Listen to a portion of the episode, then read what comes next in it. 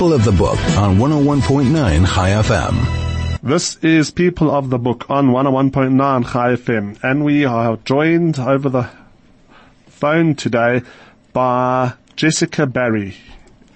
Jessica is the author of a brand new thriller that is making waves on both sides of the Atlantic and even here on the southern tip of South of, of Africa.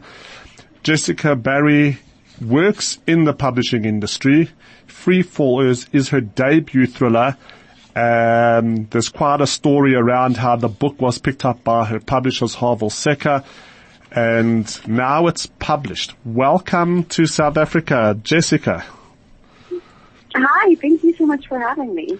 It's, our, it's more than our pleasure. I, I, I, thoroughly enjoyed the book. I finished it in a few sittings. But before we get to the book, Ooh. Who is Jessica Barry? Can you tell us who you are? Introduce yourself to our listeners in your own words and on your own terms.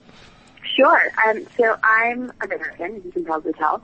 but I've lived in London for the past 15 years. Um, as you said, I work in publishing. Um, and this is actually not my first novel, uh, Jessica Barry pseudonym. I wrote a few books under my real name. They were kind of women's fiction books. And with this, it felt like such a different kind of book from what I'd been reading before. It felt like it necessitated a new name. So I chose Jessica Barry because I always wanted to be Jessica. and you do work in the publishing industry at the moment? I do, yeah. I still have my day job. And so yeah, quite busy. day job during the day and then I, I write during the evenings and on the weekends. Freefall. This is a very, very exciting novel. It's a great thriller. Can you, can you give us enough to tempt our listeners to want to go out and buy the book, but without giving too much away? I hope so. Um, so it opens with a small single engine plane going down in the Colorado Rockies and there are two people on board, uh, a man who dies on impact and a woman who survives the crash. And we see the woman who's called Allison gathering what she can from the wreckage. And she takes off through the mountains. And we're not sure, as the reader, whether or not she's running towards safety or away from danger. And then on the other side of the country in Maine, her mother gets a knock on the door from the police chief saying that her daughter has been killed in a plane crash, but no body has been recovered from the crash scene, and her mother isn't quite willing to believe that her daughter has, has died. And mother and daughter have actually been estranged for the past couple of years, so her mother, who's called Maggie, has no idea what Allison has been up to, what her life has been like, or why she was on the plane in the first place. So from there, it becomes the two journeys essentially. So it's Allison's journey to survive and Maggie's journey to find the truth about her daughter. You managed to, that's just the springboard, you manage to then create a very powerful narrative, very thrilling, and it grips the reader as these two mother, this mother and daughter, their investigations or their quest for survival then reaches a very great climax. There are so many scenes in the book that could only be written from someone who experienced them. Allison making her way across the, the, the Rockies, uh, the type of things that she experiences, the insect bites, the the beautiful scenery, but then the, the trekking up the mountains and down the valleys. That level of reality that you brought to that part of the book. Are you a hiker? Did you go into the Rockies and walk them yourself just to get that feel of authenticity that does come off the page? No, I didn't. So I'm very glad that it comes across well. And I am, uh, contrary to what the book might um, assume, I am not an outdoorsy person at all. I am a terrible camper. I much prefer to be someplace where I have access to a bed and a hair dryer. Um, so a lot of it was just research. So I did a lot of reading up on firsthand accounts of people who had trekked through the Rockies. Um, I read a lot of like survival accounts of people who had been stranded in similar situations and had to kind of scramble to find food and water and shelter. Um, and so it was a, it was really more research than, than personal history. I honestly wouldn't trust myself to trek through the Colorado Rockies. I don't know how long I would make it.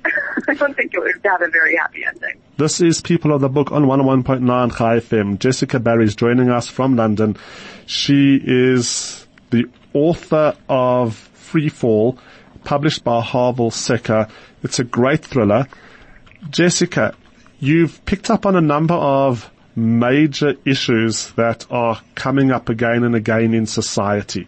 Ali in the book worked in a cocktail lounge and you show quite clearly the levels of exploitation that older, richer men subject these younger, beautiful women to in the cocktail lounge. Was this also something that you researched purely from behind your desk? Did you meet people who worked in that industry? Did you, did you, did you base some of these aspects of the novel on real life? Well, I um, spent my early 20s as uh, a bartender in a cocktail bar. I mean, not not the kind of quite the kind of cocktail bar that um, is written about in Freefall, but definitely, I think as a young woman, I think any young woman would agree that you know you're always the the subject of um, unwanted advances, and I think that there, I definitely experienced when I was bartending the feeling that because I was in a role that was like meant to be like a serving role, some of the male customers assumed that I was there to do more than just serve them drinks. And so that was the kind of like first, like that was personal history that, that definitely went into the book. And then there was a big news story, uh, couple of years ago over here in the UK about this kind of club, this private club that had these incredibly wealthy people, these wealthy donors who were paying a huge amount of money to go to these like dinners. And they hired as the waitresses these like college girls who were you know given uniforms of an incre- you know very short skirts and basically told to you know let the let the gentleman be a little bit handsy and so I think that there is definitely a kind of tradition of that kind of younger woman and older wealthy man dynamic that um, is really pervasive. So that's that's kind of where Allison's experience in that cocktail bar came from. The, the settings of the book, both in San Diego and in Maine, and then obviously the section that's set in, in the Rocky Mountains. These aren't the normal places where thrillers are set. There's not New York and there's no Los Angeles or San Francisco. You've set part of the book, you've anchored on either side of, you know, either coast of America, but you've gone for slightly out of the way places. Why did you do that? Uh, well, I'm from New England originally, so I grew up in a small town that was not hugely dissimilar to um, Allison's hometown in Maine, which is where her mother Maggie still lives.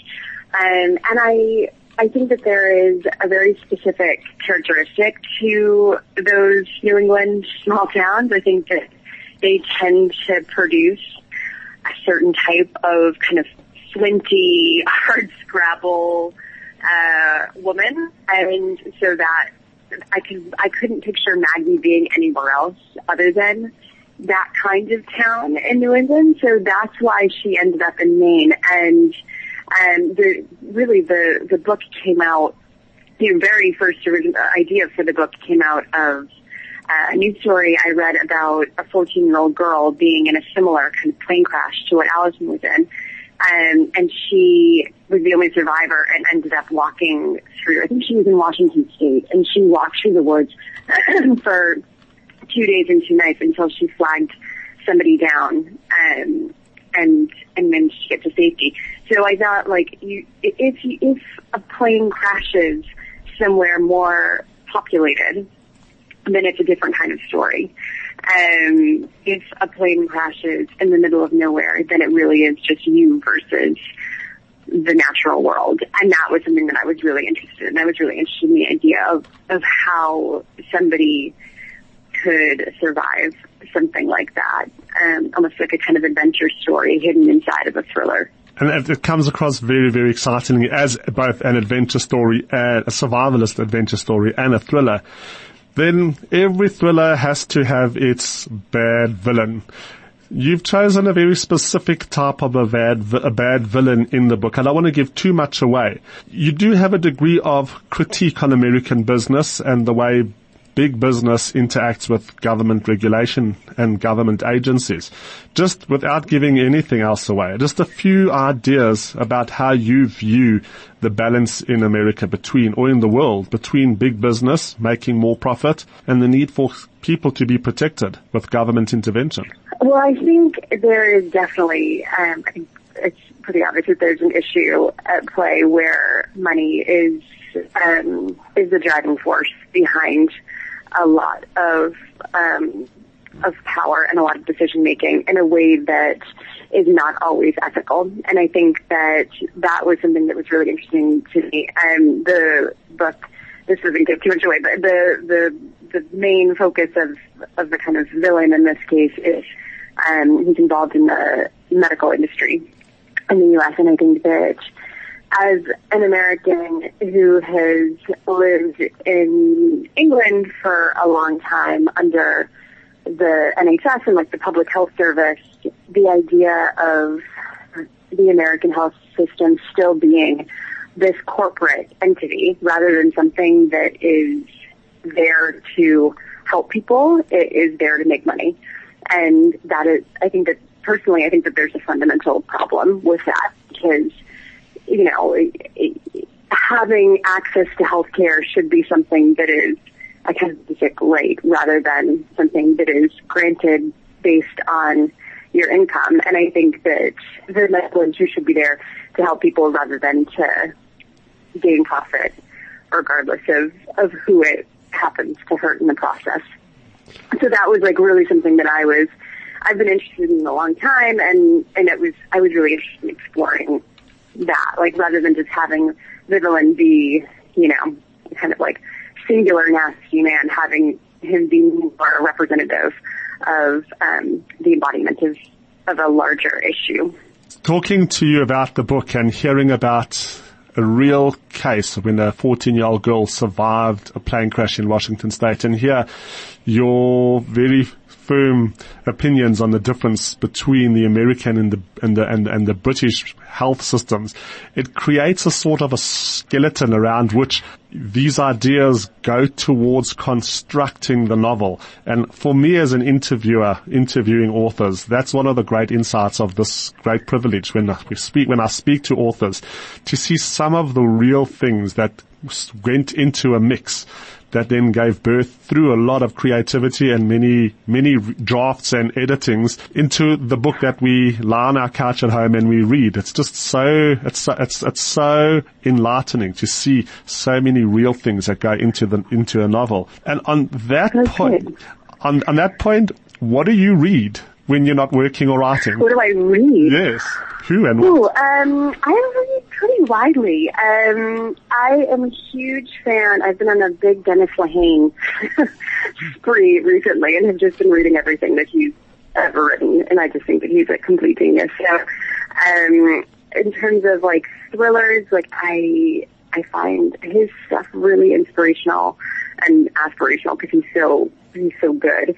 Um, I read pretty widely. I read like a lot of nonfiction as well. Um, I read, um, I read a book called The Idiot by Elif Batuman recently that I loved. Um, and then obviously my, my job too. I, it means that I, I read both for pleasure and for work. so it's quite a wide variety of stuff, but um, I'd say a minute. I mean, in terms of people that I think are doing amazing work within the genre. Dennis Lehane, um, Gillian Flynn is incredible. Um, I think Laura Lippman is really clever as well.